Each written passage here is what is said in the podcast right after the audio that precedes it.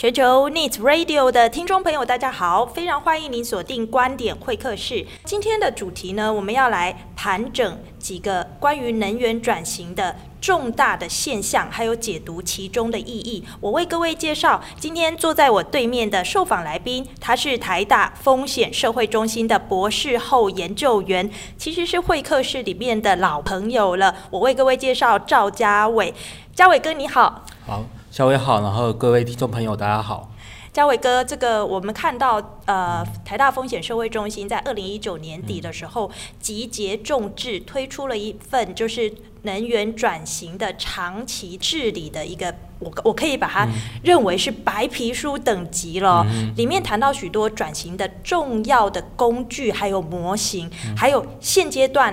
可能当务之急、序位相当高的，呃，我们要关注的焦点。我首先请教您，呃，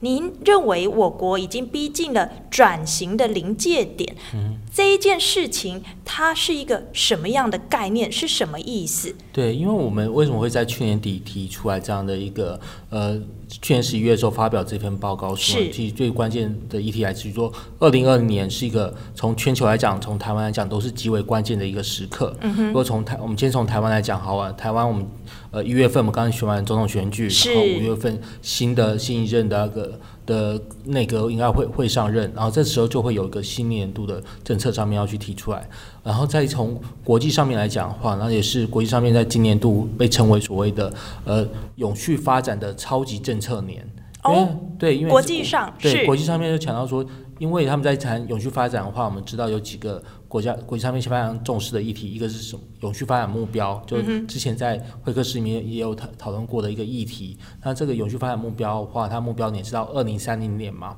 然后他们起始年是从二零一五年开始，所以二零二零年的时候，它就是一个五年。五年期的一个工作工作上面的一个成果的盘点，然后再在思考说，那未来十年该怎么样去推动。所以在今年七月份的时候，联合国那边也会在呃在定期会去讨论的那个永续发展目标的一个高峰会上面的话，会有个总检讨。那但但除了是这个永续发展目标的这个整体性目标以外的话，另外一个很重要的议题就是生物多样性，因为像这一次系新冠肺炎的事情，很多人都说，哎，那源头其实来自于说我们是不是在野生动物管理上面，野生动物买卖上面管理管理不当，但野生动物不只是管理上面，不只是说如果你管理不当的话，可能对一些公共卫健康上面的威胁，另外一方面对全全世全世界的一些生态的影响来讲的话，该如何妥善去处理？所以在这边的话，是今年十月的时候，会在原在原地在云南昆明会去举办一个、嗯、呃，就是等于是生物全球生物多样性保育公约的。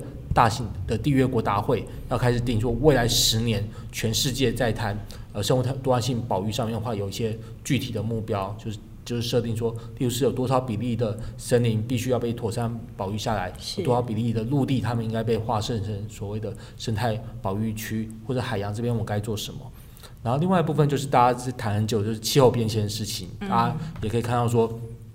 最近最近就这这一年多这两年下来的话，我们都看到，呃，先是巴西大火，然后再就是加州大火，然后后来又是变成澳洲大火，都会觉得这些极端气候事件。已经是在我们眼前，呃的发，在我们眼前目前就在发生当中，而且好像常态化了。至少这几年，就新闻消息来看，嗯，世界是这个样子的。对，然后在台湾的话，我们也可以看到说，二零一九年是过去，嗯，呃台湾有气温呃气温的记录以来的话，呃温度第二高的第二高的年份，所以有很明显的可以看到说，那在这些增温现象里面，台湾正在正在遭遇。而且更重要的是，你说这些增温现象来讲，已经驱动了很多年轻人的感受。所以我们可以看到，去年度我们是有用七百万，全世界有七百万的年轻人上街头去要求各国必须要好好提出一些气候政策。那同样的，在今年度的话，就是在今年十一月的时候，会在呃，在英国的 Glasgow，就是在呃他们苏格兰的格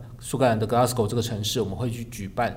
呃，就是第二十六届的气候变化纲要公纲要。呃，气气候变化缔约呃变化纲要公约的缔约国大会是，然后在这次的缔约国大会来讲的话，就是要拍板定案所有的那个巴黎协议的执行细节，然后要开始启动，要开始启动减碳了。因为我觉得印象中那个联合国秘书长他就很强调说，我们现在已经不再是呃。协商的时间了。我们要说，他说我们现在不再是协商的时间，我们现在是行动的时间。是。而行动的起点来讲的话，就是在今年年底的时候，希望在一个十一月份的 Glasgow 的会议上面，各国都可以带着更积极的减碳承诺，承诺来自来去跟各国之间做协调，去好好往我们能够去达到一个急速减碳的一个路径上面去努力。同样的，在台湾的话，不可能去置身事外，因为台湾在整个国际上面，国际上面我们虽然没有正式的国际地位，但是我们的经贸体系、经贸关系也在这一次的那个，嗯、这次肺炎事情，大家都可以看到说，所谓的供应链是相互关联的。是。呃，但是现在供应链里面会遇到的问，短期来讲，我们的确遇到因为肺炎的部分对供应链有很大影响。但现在供应链来讲的话，他们下一个问题其实要面到出到的是国际上面排碳上面的这管制，气候方面的管制。就像是欧盟接下来就开始想要谈所谓的碳关税，碳关税就是如果你进口到我的我欧盟境内的产品，产品。你的那个进口进口国是。进口，而且是出口国，出口国就台湾，我们我们出口到欧盟的产品，我们是没有针对我们这个制造这个产品过程中排碳去做有任何的管制，任何的要作为的话，那可能欧盟那边它就会加重关税，就变成说我们的这边我们要去跟欧盟做生意的成本，就一定要反映到我们的碳排放的成本，而这个时候我们就变成要回过头来让让台湾这边要怎么样去应应这些事情。所以我们就觉得说，哎，我们在这个时间点上面来讲的话，现在这个所谓的转型临界点来讲，就有很多，一个是自然条件上面的要求，啊，另外一个是社会面的要求，还有另外一个面面向化是。呃，所谓的经济面上面的要求，嗯，特别是经济面的要求的话，我会觉得很有趣的一件事情是，我们一直都觉得，哎，我们经济面的要求好像台湾的企业大部分都没有办法感受到嘛。但 对对，但其实更有趣的，但其实有趣的事情是，呃，我们在今年呃今年年初的时候，那个我们不是大家买股票的时候都会看这些上市上柜公司，他们常常都被要求要。提供所谓的企业社企业社会责任报告书嘛，是的，是。然后现在最新的最新的一个企业社会责任报告书的作业办法里面，要求说每一家公司你都要去评估你的气候风险，就是你要在那个里面去面临到说，哎、哦，那接下来气候变迁了，你要做哪些事情去应应这这些状况？所以变成说那。全面性的，接下来你在投投资股票的时候，你可能就要开始看看你投资的买买股票的对象，那些企业们有没有好好去应应这件事情。那这我们想说，这样的趋势之下的话，也会驱动那个台湾的那个企业必须要更认真的面临到这个事情，而不是像过往都是比较被动的。是这个，我觉得就呃普罗大众、哦嗯、他们的生活中，其实有一些很明显的，就是整体的社会。台湾整体社会对于就是气候变迁，它的自然面、社会面、经济面的相对无感。嗯、我举一个例子哦，就是当我们在二零一八年、二零一九年，我们看到国际上面呃有几有许多重要的国家，嗯、甚至被大家认为是最宜居的国家，嗯、都接连的发生森林大火。嗯、但是当我们走进便利商店，嗯、然后我发觉这个。呃，我们如果要拿吸管的话，嗯、那店员会制止我们。嗯、但是如果我们要拿卫生纸，哦，放在那边，要拿几张就几张。嗯、所以这个雨林大火、森林大火这一件，因为呃噪音与气候变迁的事情，好像在台湾的生活中并不是那么贴近。嗯、但是我们从刚刚所理解到的，嗯、确实台湾作为以外贸为命脉的一个中小经济体，嗯、那在这一次肺炎事件，我们也可以看到，我们是。全球地球村的生产链里面的其中一个成员，嗯、我们并不是独立置外于这个生产链，所以气候变迁对于全球的影响，我们也不是局外人。即便我们的国际地位比较特殊，嗯、所以说，呃，我们回头来看这个台湾到底为什么对于气候变迁，它相对是一个所谓政治冷门的议题啊，嗯、甚至是企业也是在比较晚近才开始。比较关心，呃，如果我们用最新的二零一九年的情况来做一个盘整的话，呃，台大风险社会中心提出来几个结论性的这个观察，包含了就是我们的能源消费开始呈现负成长。那工业部门的这个能源的消费，它的降幅也比较大，嗯呃，还有哪些您觉得是其实台湾的二零一九年或者晚近的这几年的重要的能源的趋势呢？嗯，对我们，我们台湾风险中心的话，我们从二零一七年开始，我们每年都会做呃前一年度的能源情势的盘盘点，因为我们觉得我们现在开始在谈能源转型的话，我们一定要基于一个数据的一个分析结果里面去掌握我们目前的进度为何。所以我们在去年度，我们看到我们过，所以我们在呃刚。刚出呃刚出炉的这个分析来讲的话，我们发现到二零一九年的时候有几个很重要的趋势，其实在象征台湾在能源转型上面，一个是蛮长足的一个一个进进步。所以长足的一个进步的话，嗯、我们先第一个很重要的事情是我们去年是史上第一次全就台湾史上第一次，我们大型的呃天然燃煤火力发电的发电量低于所谓的。燃气火力发电的发电量，所以已经出现大型的燃煤火力跟燃气火力中间的黄金交叉期。嗯哼、所以这个黄金交叉期的话，它对于说不只是我们减少排碳或减少空污，就去年年底的时候，大家都很关注台中火力电厂的的议题来讲的话，嗯、我们都可以看到说，在这样的的。呃，这样的呃，我们这样关切的的议题来讲，在去年度其实我们已经进到一个新的时期，我们已经开始真的有到一个减煤的第一个第一个交叉点。然后再来第二个部分的话，就第二个部分的话，当然是我们在能源效率上面，能源效率方面的话，我们也是首次在呃首次有呃，应该说在这几这几年以来的话，首次那个能源是能源效率方面是呈现。我之前说能源消费量跟用电量来讲的话是呈现负成长的，然后甚至是我们还出现一个很有趣的状况，是我们在去年我们都说，我刚才有提到说是史上第二热的年嘛，是啊，对，照理说，照理说我们用电量应该要成长的成长很多，是是就我们我们反正总体用电量是负成长，而且负成长这样子的一个名词，在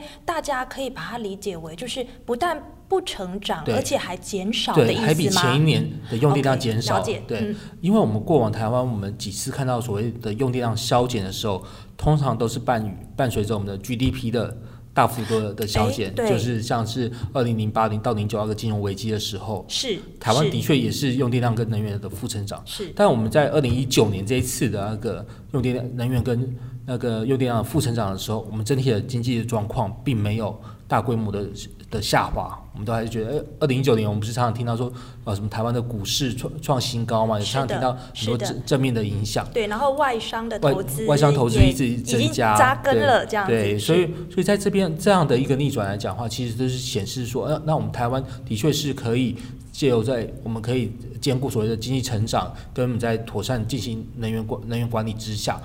逐渐的打绿往我们的能源转型的目标迈进。所以在这边，我觉得是在去年度我们很重要的一个很重要的一个一个呈现的呈现的的结果。嗯、但我们也必须要强调说，那去年度我们的能能源需求量的一些的消减来讲的话，其实跟工业部门非常有关系。嗯、那工业部门为什么会是呈现说这样的负成长呢？其实。呃，它这个负成长的的驱力来讲的话，最主要是石化业跟钢铁业这两个行业比，他们能源需求量的大幅度的减少。嗯，我先打断一下，嘉伟哥，嗯。一般来说，在台湾，在最近的五六年，我们的各部门，包含了住宅部门、工业部门跟商业部门，它的这个用电量的比例，可能是各占多少啊？我们台湾的话，我们的用电量来讲，我们工业部门占了五十六 percent。就等于五五十六 percent，对，快六成以上都是工业部门所使、哦、所使用的。然后我们在住商部门的话，就是大概是各占各占二十 percent。所以在这个用电量的部分的话，嗯、我们是呃是呈现这样的一个情形。是的。但是接下来借由说，因为我们现在开始推电动车的话，那然后还有我们现在有很多的轨道轨道运输的时候，我们运输部门的用电量会开始会稍微稍微增加，但是这个增加的话，应该还不还不至于。就根据我们的评估来讲的话，你就算是把台湾的说目前所有的车辆都换成电动车，那那个运输部门的用电量大概也是就是变五 per 变成五 percent 左右而已。嗯、所以在这边我们大概是我们目前用电量的一个分配情形，嗯、最主要都还是以工业为主。嗯，了解是。您刚才是谈到说就是呃。工业部门的这个降幅，在去年二零一九年看起来是大的，对，是因为它这个大这个大的幅度的话，其实最主要就是我刚才提到的，呃，钢铁业跟石化业。对，不过钢铁业跟石化业的话，他们去年度的时候是因为全球经济景气吗？对，这是这还是他们已经高值化了。其实最主要的话，是因为他们景气上的影响，就去年度那个因为石油原料价格的价价格比较走低的状的.的关系，然后石化业的产量其实全球都普遍的。普遍的削减，所以在这边的话，台湾的石化业也是受到这个全球的影响。然后另外一部分钢铁业的话，也是因为欧美那边调升了对于钢铁用品的的关税，所以整体的钢铁业的的产量也是也是有点也是下滑的。但台湾是因为在电子业的部分的成长幅度。成长幅度还是维持维持的，所以变成在这样子呃一消一减的状况之下的话，我们看到整体来讲，我们的 GDP 并没有并没有消减，GDP 还是增加，但是细的行业比来讲的话，每个行业比他们在去年度的景气上面会有一些会有一些差会有一些差异，那、也就是因为这样子的这个几个耗能产业在去年度的的生产的的情形较前一年来为少的状况之下，导致了他们耗能量的减少，然后进而是进而带来出台湾整体工业部门的用电量跟能源消费量的减少。是以欧美国家来说，在这几年常常看到的实际发生的现象，确实是见到就是他们的经济成长和他们的用电量用电量的成长是脱钩的。那我们可以把二零一九年视为是一个呃台湾。开始看发生这种现象的，姑且说第一年好了。我们希望它真的是能够成为第一年，OK，而不是一种就是因为短期的趋势对对对而已，OK，对，因为我们短期的起伏，对，那、嗯、那关键要让它成为一个一个所谓的起始年的话，那就那就回到我们最关键的事情是我们怎么样去看待呃我们在肺炎发生之前，其实台湾都在讨讨论一件事情，就是台商回流潮，是。对，然后我们现在肺炎发生之后，我们就要说，哎，那这样感觉上在。汹涌回来，搞不好会不会会更更加汹涌回来？那、哦、如果这些汹涌回来的话，那如何我们能够确保这些潜在的投这些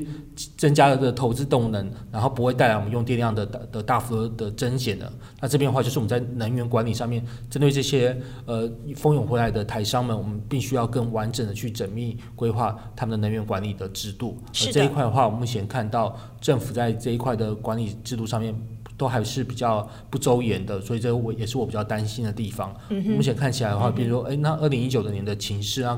就是有点有种呃误打误撞进进入了一个 进入一个一个脱钩期，啊、但是不见得是会到 到底会能不能持续下去，这是我还目前以目前端出来的政策来讲的话，我是比较担心，没有办法让这个、嗯、这个趋势能够持续着。嗯哼，我们来关心几个。呃，也是普罗大众的、嗯、呃在意的呃这个焦点议题哦。这个里面呃包含了就是说，蔡政府能源转型期间。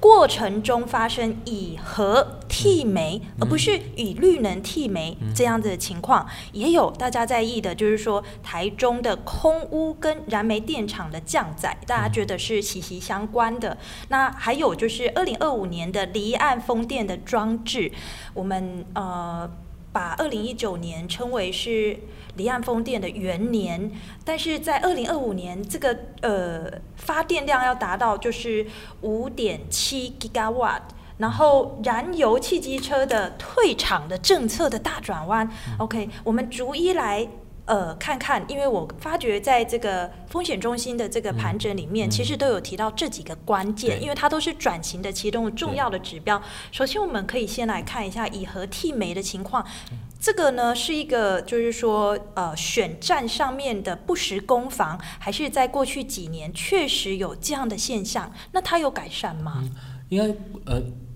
我们现在关键来自于说那。之前在讨在因为二零一八年公投之前，大家都会谈到说，嗯，核能机组的停机的话，其实导致燃煤排放量的的的呃燃煤电厂的发电量的增加，所以这边说要核煤以煤替核，对不起，我刚才讲相反了，是以煤替核这样的的的状况嘛。但其实比较有趣的事情，去年度我们看到二零一九里面看到说，哎，我们的确是有，凡是以核核能的增加发电量的增加。促进了那个燃煤电厂的减少，所以在二零一九年的时候是出现是有这样的的情形。对，这个关键这这个我可能要跟大家解释一下，说那因为我们所谓的呃非核家园的政策，就是是所有的核能电厂在呃按照他们的寿龄到到终之后再除一，并没有说我提前关了哪些哪些核能电厂。所以去年的话，就是在核呃就是核二机组跟核三机组，他们在全年度都有呃全年度都比较正常运转的状况之下的话，他们的发电量就是比呃前年来来的高。所以在这个状况之下的话，其实也没有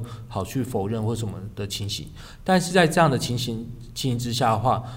明年度开，明年度因为核二机组开始要也要开始除役，所以明年度开始，其实核能的就明年明年度的核能发电量一定会比今年度还今年度还还来的低，所以在这边的话，核能所谓的核能发电量，台湾既有核能核能机组，它现在能够发发发的电大概就最多就是三百三百一十亿度电，大概就是这边是他们的的上限，他们大概也没有办法再持续增加，所以我们看到去年度是因为刚好一个呃就是在整个机组它运转过程中的状况里面出现的呃核能发电量还可以稍微稍微增加，然后去。有有助于减少燃煤燃煤发电的的情形，但这个不这个趋势并不会持续下去，并不会持续下去。然后第二个议题来讲的话，就是呃就是去年度大家在年底的时候在一直在吵的就是中火台中火力发电厂这个议题。那我们要强调强调的事情是，根据我们的分析来讲的话，台中火力发电厂他们排放的各式各样的污染物来讲，我们在。特别是十月到十二月的时候的这个空污季，相较于过往都有大幅度的消减。因为针对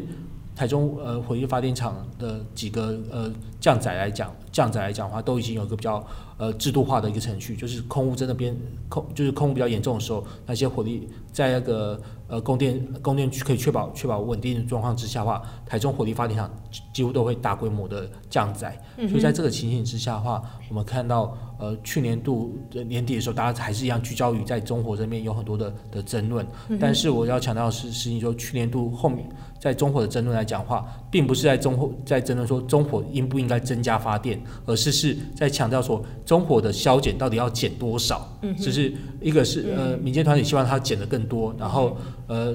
经济部跟台电来讲话是按照说他们觉得在在整个确保供电稳定之下，它短时间没有办法减减那么多，所以是在这两个。之间有一个对于呃减煤减煤呃减少发电度数这边两边的诉求有个大概四十亿度的一个一个差异，是，所以并不是要争论说，哎，我要多多发，就是我要增加台中电厂的的用电，两边都是诉求说台中发电厂的。发电量都应该要削减，然后他们的削减来讲的话，可以带来整体空屋的削减，只不过就是大家的削减幅度的认知上面有所落差。嗯嗯、我觉得在这边的话，我们当然是今希望今年来讲，如果我们能够更能够提升我们的能源效率，然后绿能绿能的冲刺能够冲刺得更快一点的话，那台中火力发电厂当然有更更更呃能够更减的更多。更能够去达到提前达到一个台中市民这边所关切的的空污改善的的目标，这就牵涉到对，可是这就牵涉到我们大家担心电够不够，对，于是就看要看那个初上舞台的绿能，特别是离岸风电的表现了。离岸风力的话，因为去年度呃十月份开始有那个我们的示范风场开始正式营运嘛，所以大家到苗栗外海的时候可以远远看到它在那边在那边转。这的确是一个很重要的里程碑，因为在这个里程碑来讲的话，是工程上面的里程碑，而不见得是呃发电量上上面里程碑，因为它才发两个月，那个还没有办法呃能够真的发 真的供应多少度电。但今年度的话，如果它全年度的运行上面，然后又如果然后又可以经历过几个台台风，然后都可以确保它它没有任何问题的话，我相信这样的话，对我们后续的整个。离岸风力的的建制的部件来讲的话，整体的工程信心呢都可以有大规模的提升。是，所以我觉得这是一个很重要的，就是在今年度的话，我们应该是离岸离岸风力发电的一个全力的冲全力的冲刺期。是，好几个风场就开始进入建制阶段，会慢慢慢慢慢的一座一一座一座风场都进到呃从开始进到建厂阶段，开始要。呃，建那些塔柱啊，那些大的那个风风机也都也都会运，都也都会运来台湾。所以在这边的话，我们可以呃可以看到说，在按照目前这个工程期程，如果我们今可以经过今年度的呃台风季的考验来讲的话，我们大概都可以可以有信心说，那五点七 Giga 的整个离岸风力应该都可以顺利的部件完成。我想今年的暑假是一个很重要的观察指标，嗯、因为听众朋友，这个确实我们看到在离岸风电盛行的早，也相对比其他国家更为的普及的北欧国家，他们面对。他们面对台风的挑战，跟我们是天差地远的不同哦。台风是台湾每年的宿命，而且常常影响其实是蛮大的。再来，我们来谈一谈，就是跟普罗大众生活都相关的燃油的汽机车这个政策，听众朋友他就默默的退场嘞。您有，您可能没有听到敲锣打鼓的他退场这件事，但是他原本说二零三五跟二零四零。接连退场这件事，可能您的印象都还有啊。现在的这个状况到底是怎样？对，是这是这事情，我真的觉得非常可惜，因为因为原本呃当初在二零一八年年底的时候，呃。二零一七年年底的时候，宣布了这个燃油汽汽车的一个退退产的的时间。那时候宣布这个目标的时候，台湾几乎是亚洲第一个国家去定这个、嗯、定这个目标，所以那时候就很像是其他都是欧美国家，对，其他都是欧美国家，法国、啊，对，甚至我们定那个二零四零那个目标年的话，跟法国还是是同步同步的。OK，所以原本是一个在国际上面可以拿出来去引以为豪的一个目标，蛮有企图心的。对，但是在在二零九，特别是在二零一九年的时候，因为在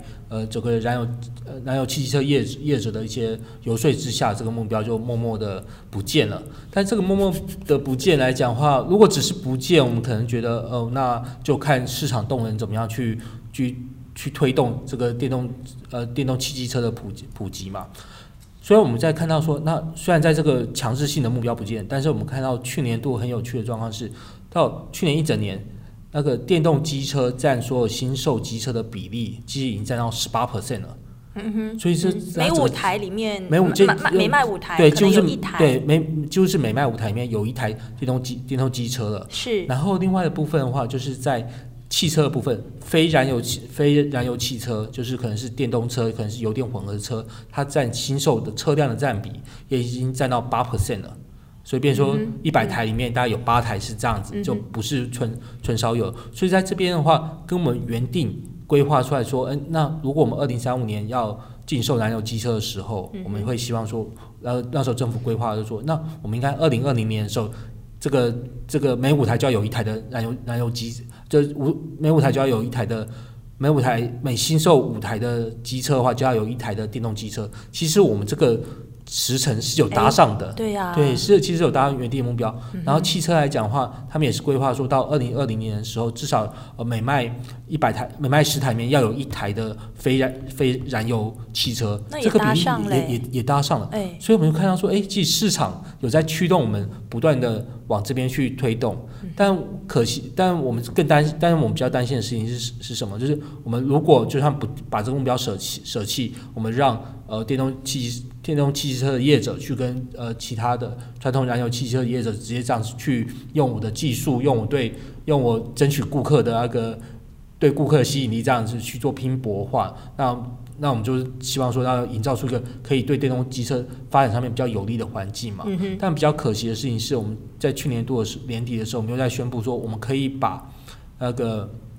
比较干净的燃油汽机燃油机车也可以列为补助的对象。所以，变我们原本现在是只有电动机车才可以享有的补助，有一部分也可以用去燃油机车可以享有的补助。这个部分的话，就会是影响影响就很大了。这部分就等于说是排挤了那个原本电动电动机呃机车在发展上面它可以享有的一些补助资资源，而且也变成是全世界上面应该很少见的状况，就是我继续还还拿政府预算去补贴他们所谓的高效率的燃燃油机燃油机车。但所谓的高效率的燃油机车，它当然比传统的机车来得好，但它不会比它在减少空污、减少排碳来讲话。你即使算上了说，我们用电动呃电动汽机车，它可能它的电来自于说有一部分是来自于火力电厂给给的电。你虽然把这些东西都是评估之后，电动机车还是相较于燃油汽车来讲的话，都还是有减碳效果。嗯，根据环保署的评估，他们排碳量来排碳排碳量跟空污量至少都是少的少四成以上。那我们却还因为这样的压力，却把我们的所谓的空屋呃空屋防治费用所收集到的这些空屋防治基金的的预算拿去去补助所谓的燃燃油机车，我觉得这个并不是一个好的做法。而且在这边的话，我们就可以看到说，在今年上半今年的一二月的时候，那个电动机车的的销量就有大幅度的的下滑，就没有成长，反而反而是下滑。所以在这边的话，我觉得是在今年度来讲，对我们的的电动运具的发展。运具电动化的发展来讲是非常关键关键的一个时刻。就如果我们发现到说，哎，我们这个目前这样的的政策，这样呃这样的政策来讲的话，有导致了说对电动电动机车有不好的发展来讲的话，我们就应该要全力的再去把呃我们运具电动化里面要提出来应该的完整完整的规划，必须要再去进一步的研拟，才能够去让那个电动呃运具电动化这样的一个一个发展方向能够持续有它的。能够增进它的市场推动的动能，所以在这边的话，是我们目前所做出来的观察。是，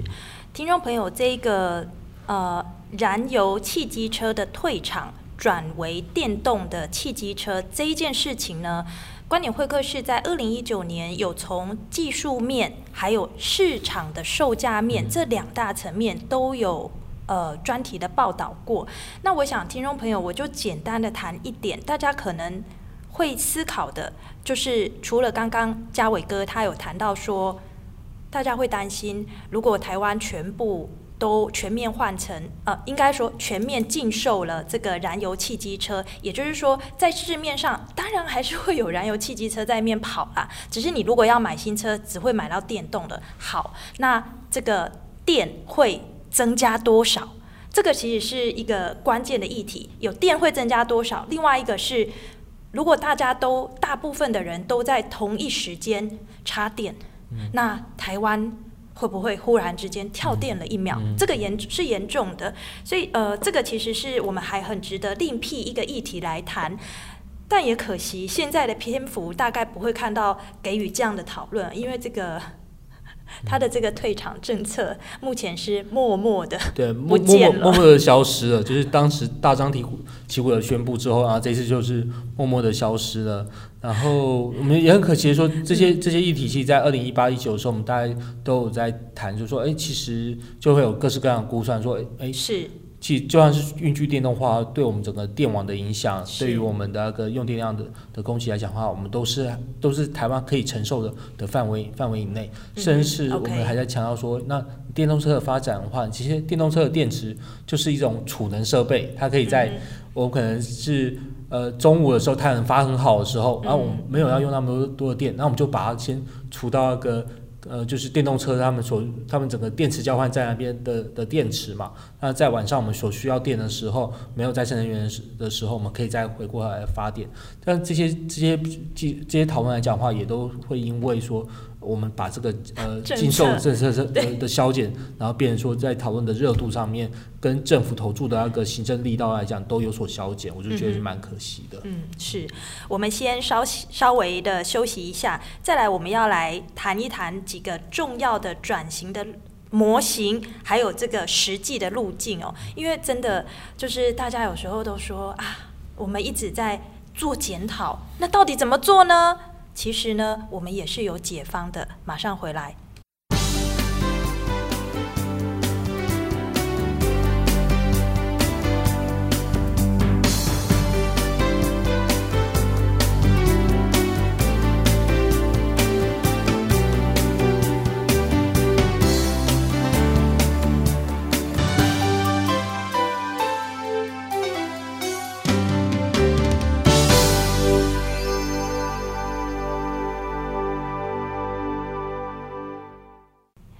感谢各位听众朋友继续锁定观点会客室，我是陈伟。今天的会客室里面，我们邀请到坐在我对面的，他是台大风险社会中心的博士后研究员赵家伟。家伟哥你好，呃，小伟好，然后各位听众朋友大家好。家伟哥，这个呃，我常常听大家跟我开玩笑说，呃，政府呢就是帮大家把简单的事，然后呃，把复杂的事。讲的简单一点，但是学者呢，有时候很喜欢把简单的事讲复杂。可是其实回到就是最后我们在面对转型的时候，我们涉及到这个当中的转型管理，这里面可能会需要很多个所谓的典范国家的做法，嗯、也需要许多的模组和工具。嗯、好，那我想要先来。讲几个，就是让我们大家看一下国际传真哦。这个呃，台大风险中心在二零一九年的年底的时候推出了。巨变台湾启动长期能源转型的报告书，它是以白皮书这种规格，其中的谈到了许多的呃，就是呃当务之急，这里面包含了就是转型上面的实际的建议。好，可是我想要先从其他国家怎么做，我们能不能先谈一谈，就是在因应就是气候变迁作为一个很上位的而带来的，不论是因应空污，或者是面对极端。天气产业的转型，这种种其他国家的政府，他们具体的治理作为上面的调整改变，有没有一个我们目前看起来还算成功可以去 follow 的一个对象？您觉得？对，我们目前看到这个呃国家成功的那个典范来讲的话，我们必须要强调说，并不是没有办法直指哪一个国家，而是说我们可以看有些国家我们可以学什么。我们可以就是说，不同在不同面向上面的话，有些国家里面都有一些各自的举措。但我们认为说，在转型上面的话，第一个第一个很重要的部分，转型那边的话，我们需要一个非常积极、有长远的一个政策目标的提的提出。是。那我们觉得最近来讲的话，大概呃国际上面讨论到最最热烈就是欧盟，欧盟整个欧盟大陆，虽然他们面临到所谓的脱英国脱脱欧的问题，但是他们还是在。去年十二月的时候宣称宣布了说，他们二零五零要成为呃第一个呃碳排放量呃跟他们的碳的吸收吸收幅度来讲都可以充分抵消的，叫做碳中和碳中和大陆，就等于说是整个欧盟大陆整个欧洲大陆的话，他们的几乎就是可以说是号称可以讲说是零零排碳的一个经济体。哎，我先打断一下嘉伟哥，嗯、碳中和是我们在谈一个很重要的概念，可是。他这个是怎么样做到？自己都已经排出碳了，要怎么样吸回来？对，所以它要吸回来的方式的话，我们当然就是可以靠树，树是最最好可以吸的。OK，这很好懂。对，但是除但现在问题是说，除了是除了靠种树以外，我们可能还不够，树还不够。那所以像国际国际上面在在努力要研发一些所谓的。负排放技术就是真的能够把空气中的碳把它补给、把它抓抓回来的。就例如是说，我们现在有一些叫做直接空气捕捉的的技术来在在讨论，但这些技术来讲的话，有些技术都还在研发阶段。但是这也不代表说。你看，但是我们可以看到说，欧盟可以看到说，虽然有这些技术都还在研发阶段，但他们认为认为说，我们为了面对到气候变迁，我们就是要去定出这个长期的的目标。他没有说，他没有因为说，哎，这些负排放技术还在研发阶段，所以他就不敢定出这个雄心雄心壮志的目标。而他反过来的思考是说，我借由这个雄心壮志的目标来讲话，驱使我的所有的研发资源、企业的企业的资金来讲话，都可以引导到往这些技术上面、嗯、这些关键技术上面的研发。关键新的商业模式的研发，所以我觉得在这边是一个很重要的、很很值得参考的一个典范。这个逻辑值得我们效法，跟我们几乎说是完全不同的。对，因为我们在谈气候变迁的时候，应该说欧盟他们在当时在提这个目标的时候，他们有一个很好的一个譬喻，他说这就是欧盟的宣布要去登陆月球的登陆月球的时刻。因为我们一直在讲说，当时呃，就一九七零年代，甘乃迪总一九六零年代，甘乃迪美国甘乃迪总统宣布说，美国要去。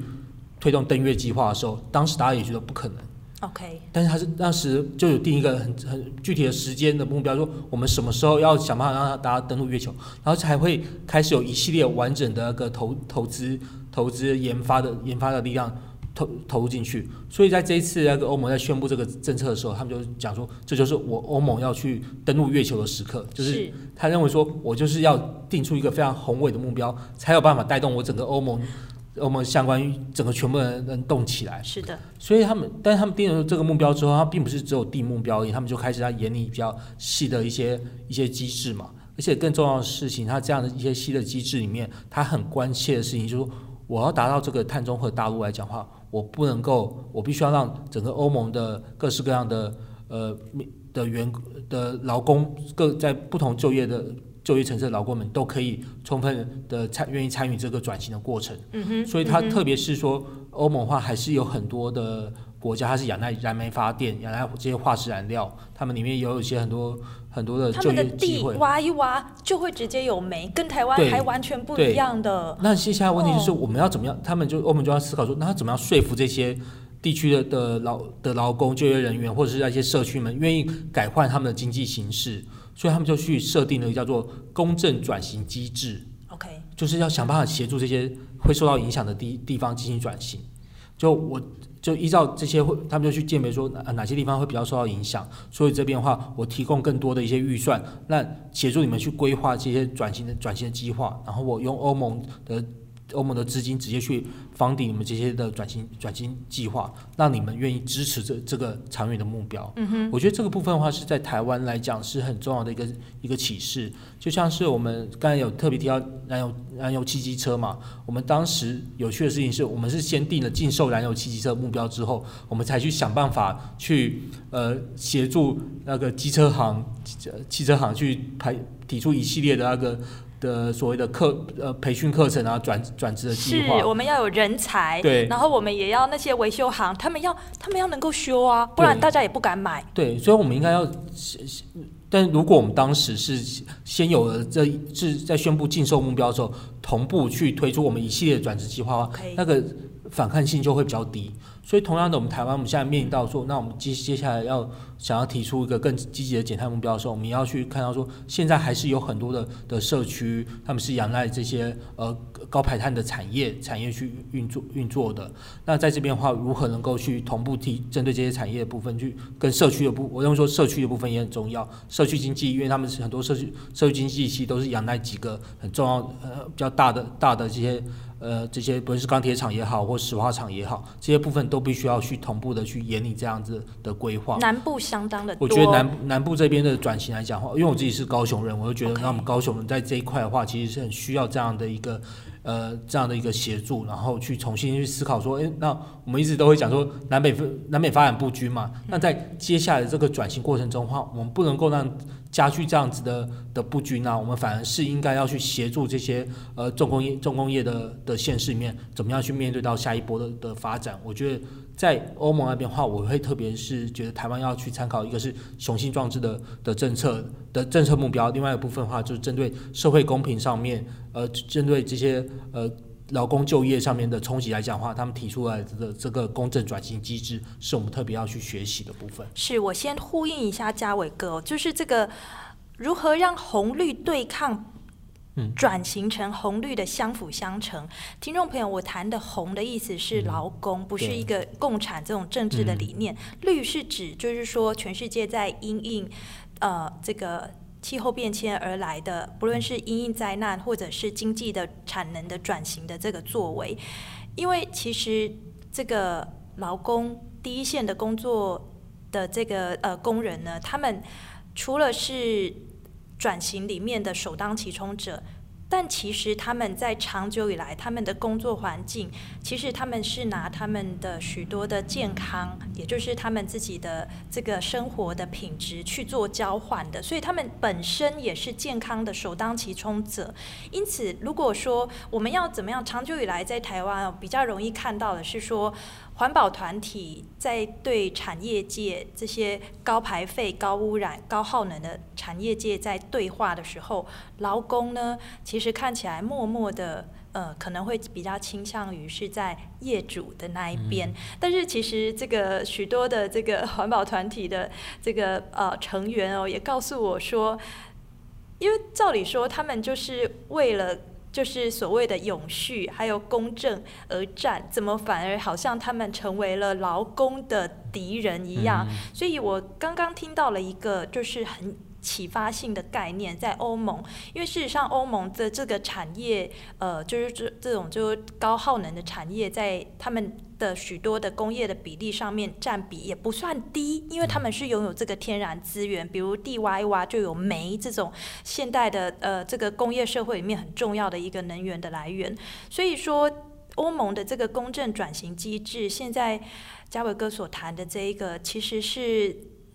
我觉得各位听众朋友，我们听到这里，我们都可以一起思考一下这样子的一个方向，来作为未来我们看到许多台湾的重大的，不论是电厂也好，或工厂也好的转型或者是退役。嗯，对。然后我认为说还有另外一个可以我们可以参考的的面向是，其实德国的气候行动内阁。大家听到这个什么叫气候行动那个？我们都有听过拼经济的那个，但是我们没有 最常听过了。对，我们最常听过，每个都知道当拼经济的那个，但是没有听过说要拼气候的那个。对对，但在这边的话，其实有趣的事情就是，因为在二零二零一八年，就是德国那边进行呃。就是选举完，议会选举完之后，重新要进行那个呃政党，就是重新进行那个改那个改组。而在这个改组过程中的话，他们同时面临到一个很重要的压力，是来自于德国，他们在二零二零年时候的减碳目标可能没有办法、没有办法、没有办法达到，因为他们减煤的速度不够快，然后因为他们的运输部门那边的减碳的速度也不够快，所以他们就发现到说，呃，就有很多他们自己其他部门的。呃，其他研究智库的一些平行分析，就是说，你德国你自己承诺的二零二零年的减碳目标，你是没有办法达成的。所以，那在这个没有办法达成的状况之下的话，其实对梅克尔来讲，其实是压力很大的。因为梅克尔都讲到说，他是一个很在意气候变迁的的总理，然后他是要一个成为一个国际领袖，所以他们就而且他是欧盟里面的主导国，对对，欧盟那边主导国，所以他就变成是，他就邀集了，他在二零一九年的时候，他就邀集了那个呃。就单是环保部，就环境部，然后经济部、交通交通部，然后还有还有科还有科科技部相关的部会的首长，定期去一起开，就是那德国我们怎么样提出一个二零三零年更积极的一个呃气候行动计划.就变成说我并不是把这个减碳这个事情只丢给，就是让经济部跟经济部跟环环境部两个。两个去吵而已，因为他们两个刚好又是不同的政不同的的政党，而是他说我是说总理一口气下来，带着这些人一起来，带着这些部会一起来讨论，然后想办法把这个计划，呃，把这个减碳，我们能够去提出一个二二零三零年更积极的减碳计划，去弥补说我们二零二零年没有办法达标这样子所产生出来的一个在国际上面的一个反错。嗯、所以我觉得气候行动内阁这个事情的话，让整个政让这个减碳政策变成是。呃，各部会都会重视的事情，这是台湾非常需要学习的一点。我们有行政院的节能办，这个是大家一直觉得疑惑，但是它是一个很小声的单位，可是它的位高是这么的高，它是行政院下面层级的，跟这个梅克尔就是他们的这个，他们是由总理来带，其实是差不多，在政治结构上面是比较类同的。呃、对，但是。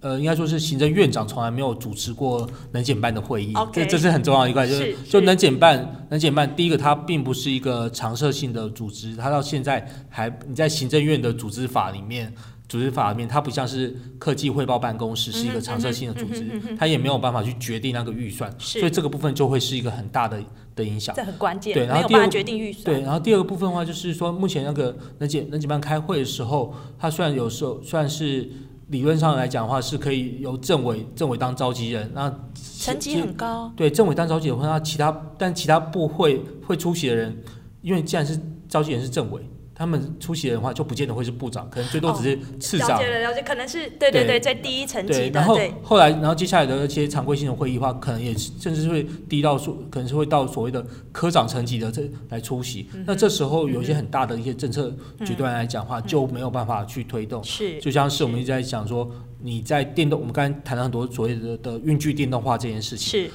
交通部一直没有在运具电动化里面把把运具电动化当成是他的事情，他一直都觉得这个运具电动化是那个经济部的事情，是一个呃所谓的呃运输产业的事情。那怎么可能做的对对，我说开呀？这这些部分的话，说运具电动化里面有很多你要去提什么呃你的那个呃。过路费上面的抵减啊，过路费上面优惠，这些部分都是需要交通交通的部会出来主导的。棒子跟胡萝卜都要兼备，才有办法系统转。所以我们现在是要，所以我们在，所以在这边的话，我们跟周桂田老师一直在倡议的是说，他也认为说，我们要五二零之后新的呃新任的内阁上任时候，他们应该也要去筹组所谓的气候行动内阁，是至少他们要定期的去开会开会去谈谈这件事情。因为今年度的话，如果全世界都要希望各国能够提出更进一步的一个减碳目标，你你那个院长不下来去带头去压其他的的部长能够去配合环保署的推动来讲的话，我觉得是非常重要的。因为你只靠环保署，而且你靠一个署要去跟 其他的部部去抗衡，这是很难的事情。所以在这边的话，我们就认为是很重要的一一件一一件事情。了解这个呃，我们总结的来看哦，嗯、就是说这个转型有许多的模组和工具。呃，台大风险社会中心在《巨变台湾启动长期能源转型》的报告书里面，设定了一个目标，要达就是台湾达到二零五零年碳中和。这个其实是跟欧盟的目标一样，哎、嗯，这个其实也是一种登月计划，哎。对，这对我们来讲的话，的确是一个非常。对台湾来讲是一个重要挑战，但是我们为了要避免所谓的气候危机的话，我们别无选择，因为这是 IPCC 的报告里面讲到讲到说，所以的欧盟定碳中和它并不是随便定的，而是说 IPCC 的报告里面就强调说，二零五零年你不达到碳中和的话，我们是没有可能性能够去让我们的增温控制在一点五度以内，所以我们。嗯，我们为了要去防止这个气候灾难的发生的话，我们当然也应该是跟这个国际上面所一起接接接触的很重要的一个碳气候中就碳中和的愿景，气候中和的愿景，我们要朝向那边去努力。嗯哼，嗯我我想这一本这个白皮书，它是一个非常呃。它是一个非常全面性的，这个里面呢，其实它有去讨论到许多的路径依赖，就是过去怎么做啊，现在就继续这样做吧。嗯、然后创新的、嗯、呃可能的途径路径，嗯、然后突破的示范，还有就是治理的参与。嗯、呃，嘉伟哥，您在参与这一个报告书里面的。这个过程中，您能不能谈一谈您自己认为可能几个关键点，供我们全民，我们可以一起来就是尽点心力好了。对，好，那我觉得是很重要的一个关键点，就是我们全民要一起去关心这件事情，就是我们的整体的气候跟能源的，我们讲看一下，我们讲说识字率，就是我们对。气候跟能源的关系关心程度越高的越高的时候，越能够让政治人物感受到说，哎，你关心这件事情，才有办法改变。因为我们可以看到说，为什么最近像美国，美国今年要选总统总统选举嘛，气候议题为什么热门？就是因为他们民调调出来之后，就发现到民主党那边的的选民们都很关心气候，气候是他们关心的排名前三的议题。这样子每个候选人都想办法。宣称说我的气候政策才是可行的，我气候政策才是才是最好的，这个是很重要的一个关键。然后另外一部分的话，就是我觉得是很关键的部的议题，就是我们对于价格这一块，我们是怎么样去重新认知认知？我们民众我们会有点关心，我们关心空屋，但是我们又希望说低电价，但是我们都会忘了说，所谓的低电价的背后的话，其实就是代表说有很多的。隐而未显的成本，成本便是由你的健保费负担，由你的税金负担。是的，我觉得我们对于这个价格概念的话，我们要想办法去去扭转。因为根据我们的评估来讲的话，你如果你要把你的呃，你用电过程中，你因为你的用电需求，然后所导致的空污跟排碳能量的变化，反映到电价的话，你电价大概要增加五十 percent 才能够去反映反映这样的的事情。嗯、但是我们就，但是如果我们用电电价增加五十 percent，但是我们用电量减少减少五十 percent，那这样的话，我们付出来的总电费还是一样的啊。所以我们是要去怎么样去思考说，那我在一个接下来势必。电费要会去呃，电价可能会去增加的状况之下的话，我更积极的去节省我的我的用用电量，然后节省我的用电，然后去达到说我的电价增单价增加，但是我的总支出不会增加这样的状况之下，我觉得是比较可以投入投到可以协助呃，应该说可以协助政府有信心真的能够去好好去推这些推这些政策，我觉得这是非常关键的事情。听众朋友，电价不一定等于电费。为什么不一定等于电费呢？因为我们有许多的节能的具体的方法，你在生活中就可以做起的。嗯、对，就举例来讲，像我去我去逛个家乐福的时候，我就很会注意注意看他们的那个冷气那边他们怎么摆的，然后就发现到说，那个他们会把能效比较高的冷气跟能效比较低的冷气就摆在一起，然后他们两个价格只差了五千块。价格差只差五千块，但我他们的每年的耗电量的话，至少是差个大概是四百度以上。也就是说，我每一年我用比较高的能效的冷气，我就可以省下一千块。所以你买比较高的能效的冷气的话，你几乎是五年就可以回回本了，就可以用现在的现现现在的价钱。对，如果接下来的电价又增加的时候，你可能只要三年就可以回本，就去买了这些所谓的。低耗能的产品就变不是一个你的。呃，不是一个你呃划算的一个选择，我觉得这是很重要的概念。嗯嗯嗯、然后第三个部分的话，我就觉得是很关心的是，在座可能很多听众朋友都有退休金嘛，都有那个就就退休金，然后都买买股票，对对，对，你要关心说你投资的这些股票，投资的这些基金，它的钱，你的退休金的经营经营管理者有没有把这些钱投资在说未来可能会赔钱的这些。高耗能产业上面所以这也是我们在强调所谓的绿化资本流，因为国际上面都很多在强调说，哎、嗯，因为我像要达到减碳目标的话，我势必这些用很很多油的这些这些这些企业，他们未来不能够再靠卖油卖油为生呢，就像是英国石油，他们就宣称就说，就震撼，他说他二零五零年要达到碳中和，就代表说他整个经营形态要很大的改变。同样的，我们今天就可以，你作为一个投资者，然后你甚至是退休基金。基金的一个从共同持有者来讲话你可以去思考说，那我到底这些的投资的面向来讲，你要去了解，他说他有没有考虑到这些的气候风险？嗯、我觉得这是很重要一个我们全民都可以做的事情。嗯哼嗯哼，我们今天非常感谢台大风险社会中心的博士后研究员赵家伟在我们节目中分享这么多。这个家伟哥他在今天的节目里面，其实给我们。很浓缩的许多的重要的观念，还有观察的指标，这个其实留在我们在日常生活中都可以，我们的意见。就会影响政治人物的举措，因此你我的意见在民主社会当中是重要的。那我们的意见，刚刚在节目里面所分享的，其实都有相关的数据，还有文字的报告。如果听众朋友您在今天的节目收听之后，希望更进一步了解的话，您其实都可以在应该是台大风险社会中心的官网上面，我们就可以看到这些分析的图表、数据报告。今天非常感谢各位听众朋友您的收听我是陈伟在此祝大家平安喜乐。而这个节目是由我们跟台大风险社会中心所共同制播的下周同一时间空中再会了拜拜。拜拜。